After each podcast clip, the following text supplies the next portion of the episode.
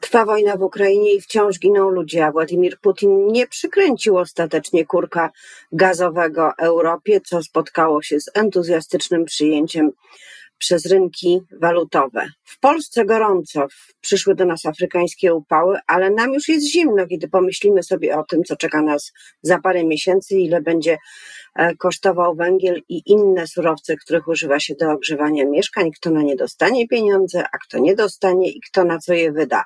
W polityce jednak chyba upały, mimo tego, że lato, bo gorąco robi się w koalicji rządzącej i o tym będę już za chwilę rozmawiała z moim gościem. Zuzanna Dąbrowska, dzień dobry. Moim gościem jest senator niezrzeszony i niezależny od zawsze, jak samo sobie mówi Jan Maria Jackowski. Dzień dobry, panie senatorze. Dzień dobry, pani redaktor, dzień dobry państwu. E, zacznijmy od tego letniego remanentu zimy, czyli od e, pomysłu na węgiel na 3000 zł. Czy pan by podniósł rękę za tak ustawioną pomocą, czy jednak coś by pan zmienił w sposobie dystrybucji środków, które mają ludzi ochronić przed zimnem za parę miesięcy? Ja oczywiście co do zasady jestem zwolennikiem wsparcia obywateli w tym bardzo trudnym momencie, natomiast nie może być to zrobione w sposób jawnie niesprawiedliwy. A dlaczego uważam, że jawnie niesprawiedliwy? Otóż węglem i te zasady, które zostały opisane w tej ustawie rządowej, to jest y, danie po 3000 zł 30% y, odbiorców ciepła w Polsce. Natomiast 70%, a więc ci, którzy mają przede wszystkim ogrzewanie systemowe, a więc elektrociepłowni, też często węglowe albo gazowe, albo ci, którzy mają instalacje gazowe, peletowe, y, na olej y, opałowy, y, elektryczne, bo przecież i takie są, nic z tego nie skorzystają, a często właśnie osoby o najniższych dochodach, w najtrudniejszej sytuacji życiowej to korzystają chociażby z tego ogrzewania sieciowego, które nie można zastąpić tak łatwo, no bo w bloku mieszkalnym nie postawi się kozy, czy zresztą to jest po prostu technicznie niemożliwe. Znaczy może im technicznie możliwe, ale było nie do przyjęcia a elektrociepłownie, nawet te nieduże, nie mogą liczyć na dofinansowanie jakieś tajemnicze. Nie mogą. W tej sprawie. Nie mogą i, i w tej chwili jesteśmy przed dramatyczną sytuacją, że y, y, te instytucje, które dostarczają ciepło do mieszkań czy do domów, y, będą zmuszone podnieść ceny swojego, swoich usług od kilkudziesięciu do kilkuset procent. Słyszałem tutaj wypowiedź prezesa Związku tych elektrociepłowni w Polsce, który na ten temat jasno się wypowiadał. Y, I często jest tak, że po prostu te podwyżki, które odczujemy, ta większość, która mieszka, no to jest 42% ludzi w Polsce, korzysta z, y, z, no, z ogrzewania tego systemowego.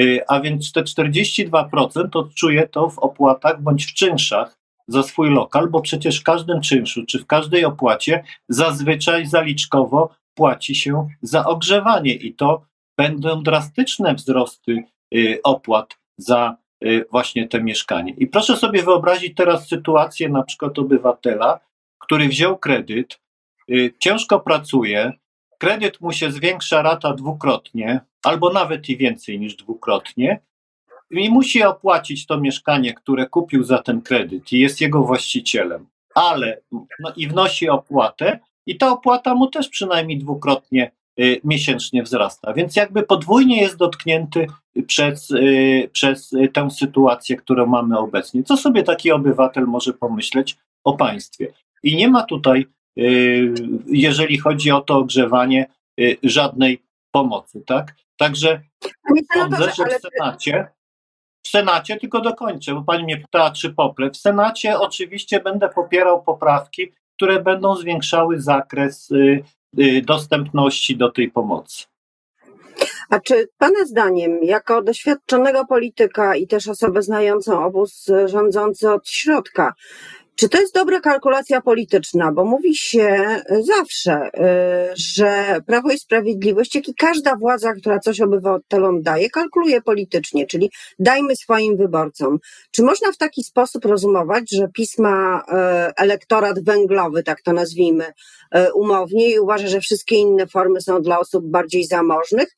Czy to jest działanie zupełnie chaotyczne, czy ono Pana zdaniem ma polityczną kalkulację gdzieś tam z tyłu za plecami? No, niewątpliwie ma kalkulację polityczną, no bo przede wszystkim na wsi są, y, jest ogrzewanie węglowe, tak? czy, w małych, y, czy w małych miejscowościach, a tam jest gro elektoratu Prawa i Sprawiedliwości. Ale z drugiej strony proszę zauważyć, że obóz rządzący mówi, że ci, kto opalają węglem, to są właśnie ci najbiedniejsi. Tak przynajmniej mówił minister, który reprezentował rząd podczas posiedzenia Senatu, kiedy robiliśmy tę pierwszą ustawę węglową, gdzie węgiel miał być po 1000 zł, tak? Pamięta pani? Co, która zresztą poszła do kosza. Nie udało się. Nieprzemyślana y, i nie do wykonania ustawa. I wtedy właśnie y, te pytania już wtedy padały, no bo wtedy osoby, które peletem, olejem, napęd, y, olejem opałowym czy, czy gazem zasilają swoje Y, swoje źródła ciepła, y, też były wyłączone z tego mechanizmu. I wtedy padała odpowiedź, y, że to są najbiedniejsi, to są ci, którzy opalają węglem. Nie jest to do końca prawda, bo często jest tak, że właśnie w, mieście, tam gdzie jest ciepło systemowe, jest gospodarstwo emerytów czy rencistów, gdzie mają dochody bardzo niskie i teraz wzrost opłaty za czy czynszu za mieszkanie jest po prostu dla takich rodzin Y, no, potwornym ciosem, potwornym ciosem. Y, I dlatego wydaje się, że tutaj ta kalkulacja polityczna jest trochę chybiona dlatego że w tej chwili będzie niezadowolenie ze względu na podział społeczny. I proszę też zauważyć, że ci, którzy zainwestowali, a u mnie w okręgu są takie osoby, chociażby w okolicach Płońska, y, które do mnie pisały, ja składałem w tym, w tym y, interpelację, na przykład prze, prze, y, zmieniły swoje kotły na peletowe, tak, żeby były bardziej e, e, e, eko, znaczy ekologiczne. I co się okazuje? Ponieśli nakłady zmodernizowali swoje źródła zasilania tych, gdzie mieszkają, y, a w tej chwili płacą za pelet ponad dwukrotnie więcej niż y, rok temu. Także te osoby też się czują po prostu oszukane, też niejako podwójnie są oszukane, bo raz, że zmodernizowały a, i poniosły koszty, a dwa, że nie, nie, nie dostają tego bonu energetycznego. I jeszcze jedna podobnie uwaga. Się czują, podobnie się czują, ja tylko dodam, że podobnie się czują mieszkańcy Krakowa, którzy karnie na polecenie władz zresztą zlikwidowali swoje e, kopciuchy. Tam jest zakaz palenia i węglem, i drewnem, i teraz wszyscy składają się na to, żeby ktoś, kto dalej pali węglem, mógł to robić. To, to rzeczywiście jest wizja e, przedziwna. Pani, Pani redaktor, jeszcze jedno zdanie tylko dokończę. Ja podczas debaty przy tej pierwszej ustawie, ustawie węglowej na forum Senatu w swoim wystąpieniu Podkreślałem, że moim zdaniem trzeba pracować nad rozwiązaniem, które byśmy roboczo określili mianem bonu energetycznego i na określonych zasadach. Ja nie chcę w tej chwili wchodzić w szczegóły, jakby to miało być zorganizowane, ale każdy, kto ma swoje pierwsze mieszkanie, w którym zamieszkuje, y, przy spełnieniu odpowiednich kryteriów mógłby liczyć na takie wsparcie rządowe. I takie rozwiązanie moim zdaniem byłoby sensowne. Niedaleko od tych tematów ustawowych i projektowych jest y, polityczny temat dnia, dymisja wiceministra Piotra Naimskiego, który, jak sam powiedział, e, przeszkadza w rządzie i trudno się z nim e, dogadać, on nie na wszystko się zgadza. Czy to jest wynik tego, że wiceminister przeszkadzał w fuzji e, Lotosu, czy to jest raczej tak zwany całokształt? jego obecności. No, niewątpliwie, Niewątpliwie bezpośrednią przyczyną y, z tego, co y, no, już mniej więcej wiadomo, to jest y, sprzeciw wobec wyjątkowo szkodliwej fuzji Lotosu z Orlenem.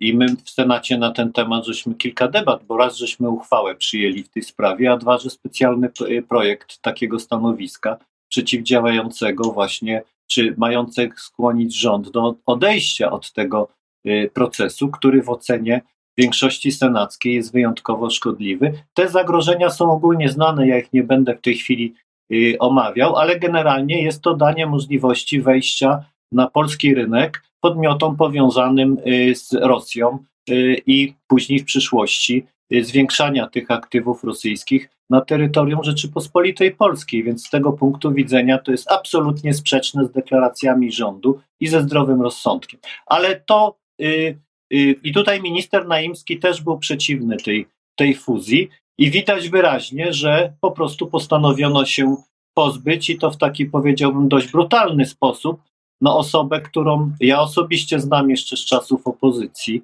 To była legenda opozycji, przecież Piotr Naimski.